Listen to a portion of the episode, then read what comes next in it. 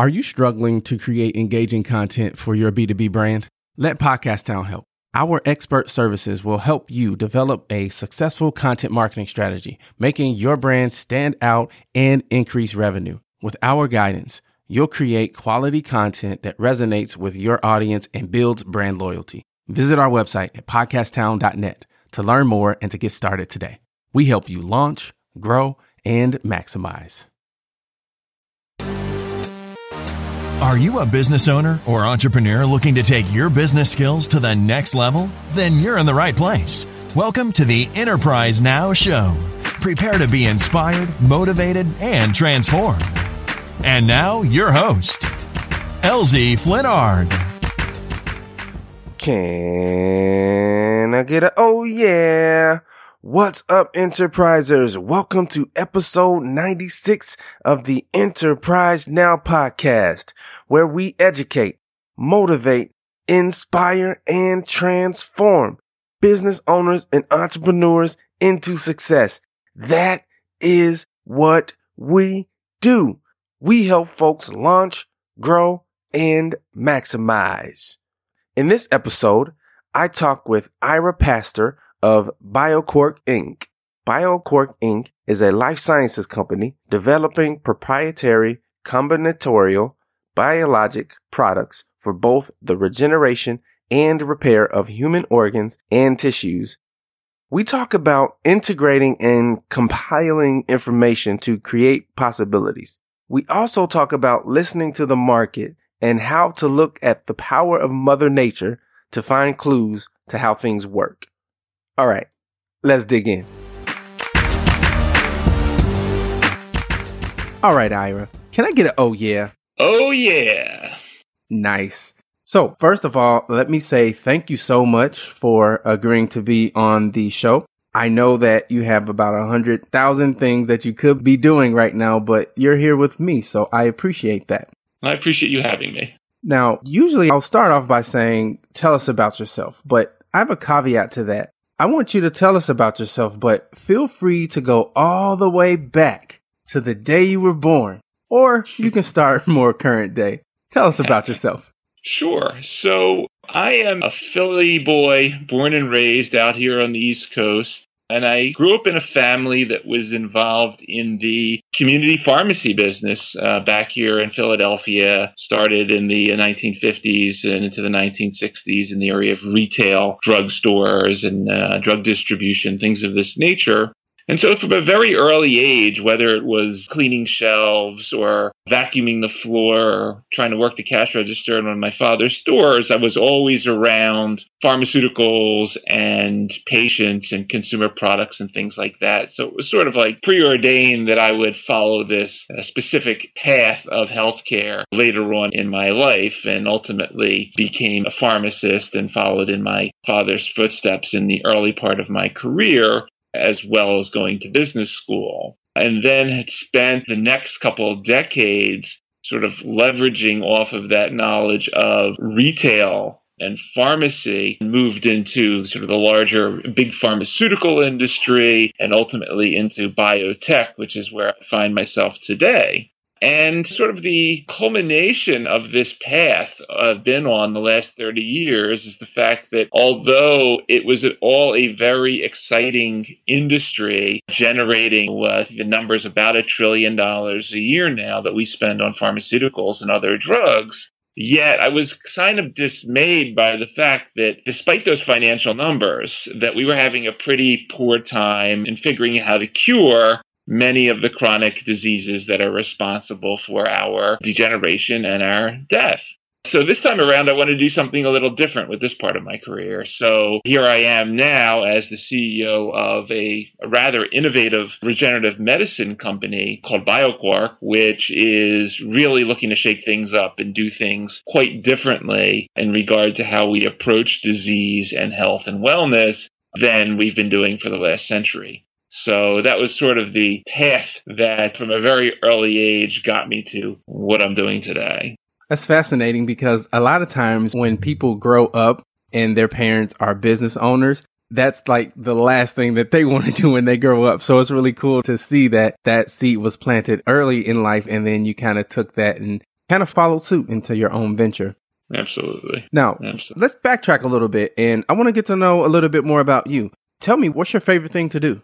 My favorite thing to do now is I have three children, ages 10, 12, and 15. I love being with them as much as possible and doing as much with them as possible in the time that I have. And one of the things that we really enjoy, and this might seem a little quirky, we're a Disney family at heart. And whenever we can, we like either flying or driving south from Philadelphia to Orlando and sort of immersing ourselves within the Magic Kingdom. And I it might sound a little quirky or silly, although, you know, there's, we know a lot of Disney families, but at the end of the day, with everything that is going on in the world on a negative front, whether it's war or terrorism or disease or wildfires or everything that we see around us, sometimes it's nice just to be able to escape into a, albeit synthetic world, but one where sort of the vision of the future of what thinkers like Walt Disney imagined still you know have the possibility to be realized. So this is something that we try to do a couple times a year and I don't know, it really sort of centers us in many ways and brings us back to sort of the core as a group with regard to, although things may be kind of gray in the global system, that can sometimes obscure the possibilities. We think that immersing ourselves in that alternative reality once in a while is a nice way to sort of wake up again to the possibilities. So I totally get it. We actually did our first Disney trip this past spring and it was amazing. Everything from the weather it was Marchish when we went. So it's cold in Wisconsin still. So heading down to Orlando and enjoying the weather was really phenomenal. And I have two kiddos myself, a three year old and a 10 year old, and they had a wonderful time. So if the kids had a good time, mama had a great time, that means dad had a good time. So I definitely get that. Absolutely. Absolutely. What would you say your superpower is? Great question. Aside from sort of my interests growing up, one of my interests growing up were comic books.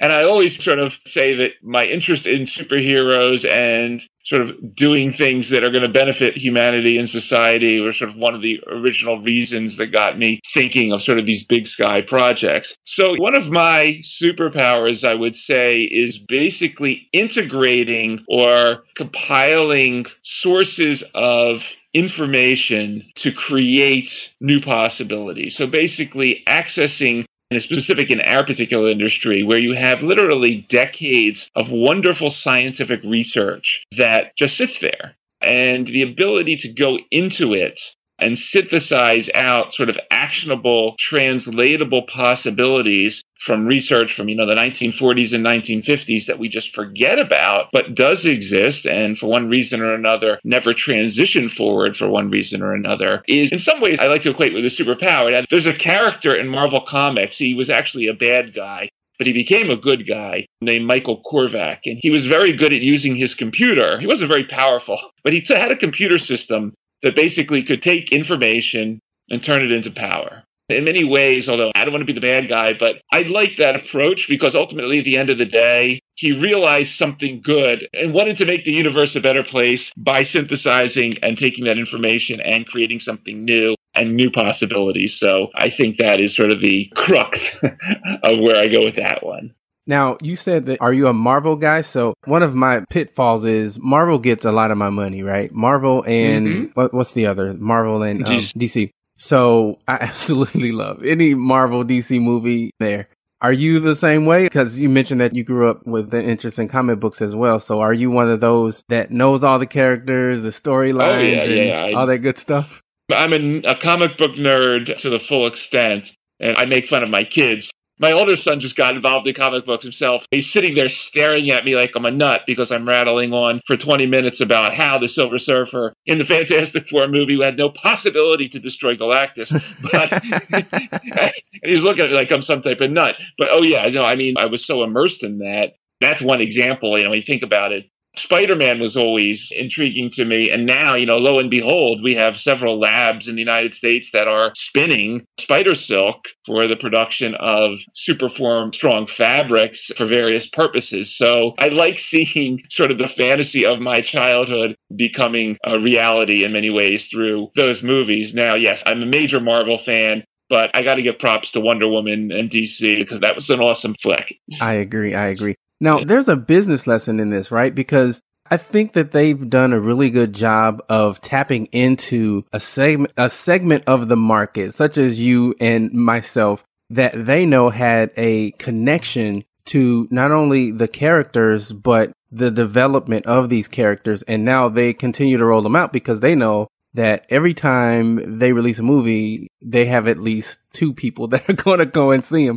So talk a little bit about that, understanding the market, responding to the market and supplying the market with something that the market needs.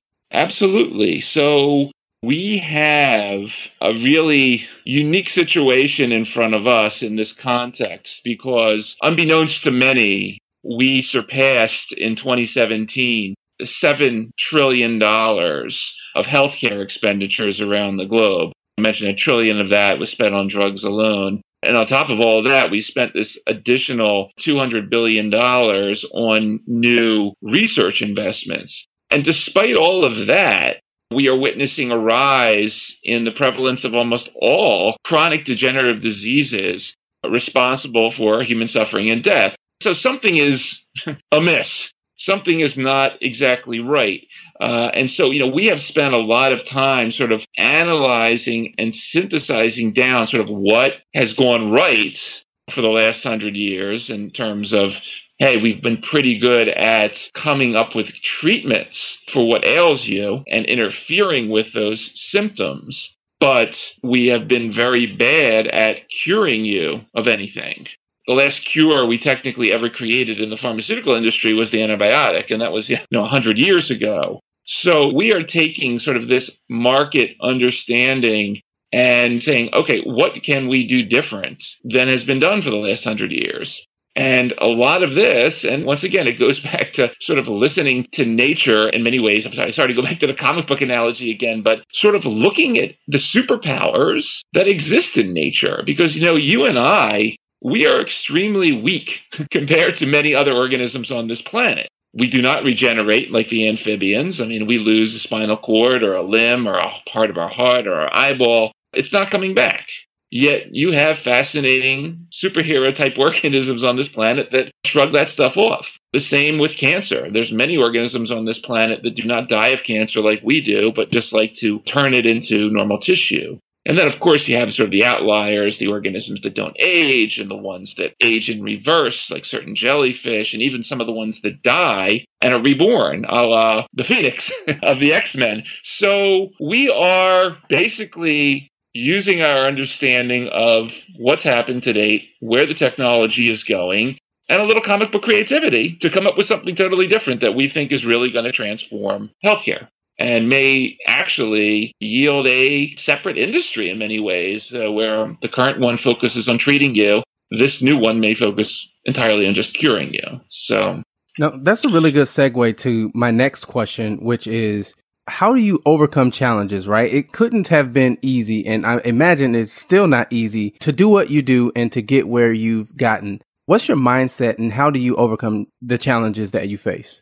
This industry is hell it is one of failure. I mean, it has to be because the numbers are one in 10,000. One sort of candidate drug that you start out with uh, 15 years in the future, 10,000 of them will fail before you get one success. So most people in this industry fail, and they fail dramatically, and they lose a lot of money. It is a tough industry. At the end of the day, though, if you're passionate about what you're doing and you have a dream, you stay with it. And so you can't give up you have to keep moving forward and keep trying, no matter how many, because you're going to fail constantly. This is something I have a rough exterior based on this because I've been around the process of drug development now for 20 plus years. So I'm somewhat used to it. But even that, it, it doesn't always make it easy when one test, you know, you have a 100 tests that do well and then 101 uh, doesn't perform as you wish. But you cannot ever especially with the types of passion that are generated in industry that is involved in life and death, you cannot give up. You have to keep moving ahead and find the way to make it happen. And it might take years, and you have to be prepared for that. This is not about creating a new app in a couple months. Uh, the timelines in this industry are 15 to 20 years. So you just have to tighten your belt, accept failure because it's going to happen, accept rejection because it's going to happen from you know, the investment community, and you keep moving ahead. And that's just sort of the basics. Let's take a quick break from this awesome conversation for a quick message from our sponsor. Seems everyone is podcasting these days. But if you want to do it right and stand out from the crowd, you need to contact Enterprise Now. eNow Podcast Solutions is second to none in providing best in class customer service and delivering top quality podcast production. Podcast editing can be time consuming and tedious. You're a podcaster. That's what you do best. Let us do the dirty work for you. Besides, it's what we do best. Then all you have to do is your awesome show. We can help with basic editing, mixing, promotion, delivery, tagging, and pro editing. Whatever you need, we can do it for you. Check us out and see all the ways we can make your podcast sound amazing and professional. Visit enterprise-now.biz slash production. Now, what are some of your keys to success? Um, I would say the core key to success in what we're doing is not being afraid to A, admit that you do not know a large amount of stuff in regard to the specific discipline that you're working in, whether that be rheumatology or cardiology or gastroenterology or what have you, and to bring the right group the integration of the right group of competencies to the table to work together and at the same point eliminating all God complexes from the mix because there's a lot of folks in this field, whether it's the industry or the university system, that believe they are God. They're not. It takes, just like you and I are collections of cells and tissues and organs all working in hierarchy and synergy. It takes that to make drug development and biotech development work. So you have to bring the right people together and you have to admit that you're an expert in very little. And to get this done, you have to open the books to all comers and all different sets of expertise to make the final project come to fruition. Now, one more question before we dig into the nuts and bolts of your business. If mm-hmm. you could meet anyone in the world, who would it be and what would you say to them? Uh, actually, there's two, but I'll give you this one first. I would like to go back in time when Thomas Edison was failing. You know, he has that wonderful quote he didn't fail a thousand times, he just figured out 999 ways that did not work. I would have liked to have gone back and spoken to him in the midst of failing dramatically on the light bulb. And to see how someone like that that ultimately succeeded and did what and made what he made and, and sort of did something as transformational as that did it and never gave up his dreams. So that would be one. And if I could just throw one other one in there, I would love to go back to meet the Wright brothers and see how two folks that had no expertise in aerodynamics or ornithology or anything of that nature that were, you know, making bicycles had the guts to design an airplane. Because nowadays, and this is particularly true for our industry, at least you have three PhDs and you're being considered for a Nobel Prize, you shouldn't be playing around in this industry. And it's just not the case. The real success, as many people show, it's not in the hardcore science. It's in the people that have the guts to tinker and experiment and trial and error and think outside of, you know, their competencies.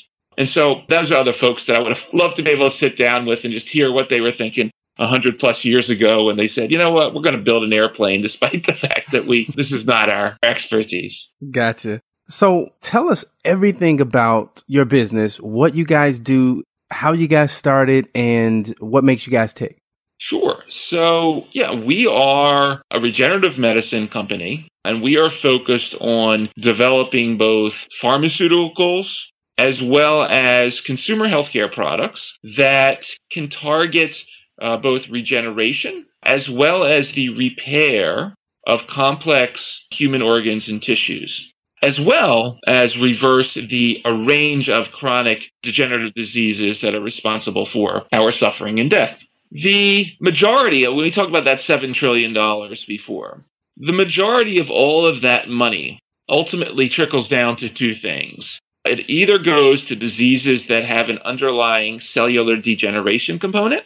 So think your Alzheimer's, your congestive heart failure, your Parkinson's, your type 1 diabetes or an underlying cellular damage component. autoimmune diseases, cancer, fibrotic disorders, chronic inflammation and pain, and so forth. That represents around $7 trillion. It's a huge market. But at this point in time, we have nothing in the current system that impacts why disease happens in the first place. Everything that my industry creates is focused on the symptoms. And so we are focused on basically going back to that superhero story. We're interested in how the salamander regrows its spinal cord. We're interested in how the planarian worm regrows its brain when you cut it out. And we're interested in how species like the immortal jellyfish that age backwards do so. Because at the end of the day, these species, through time and evolution and other unique mechanisms, have solved the problems. And we can learn, it is in our opinion, from nature on how to create new biologics, new drugs, new consumer products that utilize this knowledge. And ultimately, at the end of the day, will offer a wide range of therapeutics for humans, unlike anything we have today. Imagine not the 8 million people that die of cancer every year, which the main focus is trying to kill the cancer cells. Imagine instead doing it like the regenerated species do, just taking those tumors and turning them back into normal tissue. That's our goal. Our goal is to get you out of a wheelchair when you sever your spinal cord and not be in one the rest of your life. And our goal is to regenerate all of the chronic organs tissues, the kidney, the liver, the pancreas, that go downhill throughout the course of a lifetime and rejuvenate them and start over. So, needless to say, we have a major target in front of us. The entire spectrum of chronic and degenerative diseases is our target. And we are quite excited and passionate about the path we're on. It is decidedly different than the current paradigm, but we're pretty confident that we're on the right path. Now, why do you think more companies or more people aren't doing what you guys are doing? It's very different the way we're going about this program than a traditional drug development process. In the traditional drug development process, a drug company is very interested in creating what is referred to in the industry as a single magic bullet. So they like simple chemicals that do one thing. So they want that chemical that interferes with the inflammation from your arthritis. They want that chemical that interferes with immune response from your psoriasis and so forth. But those are all symptoms of disease.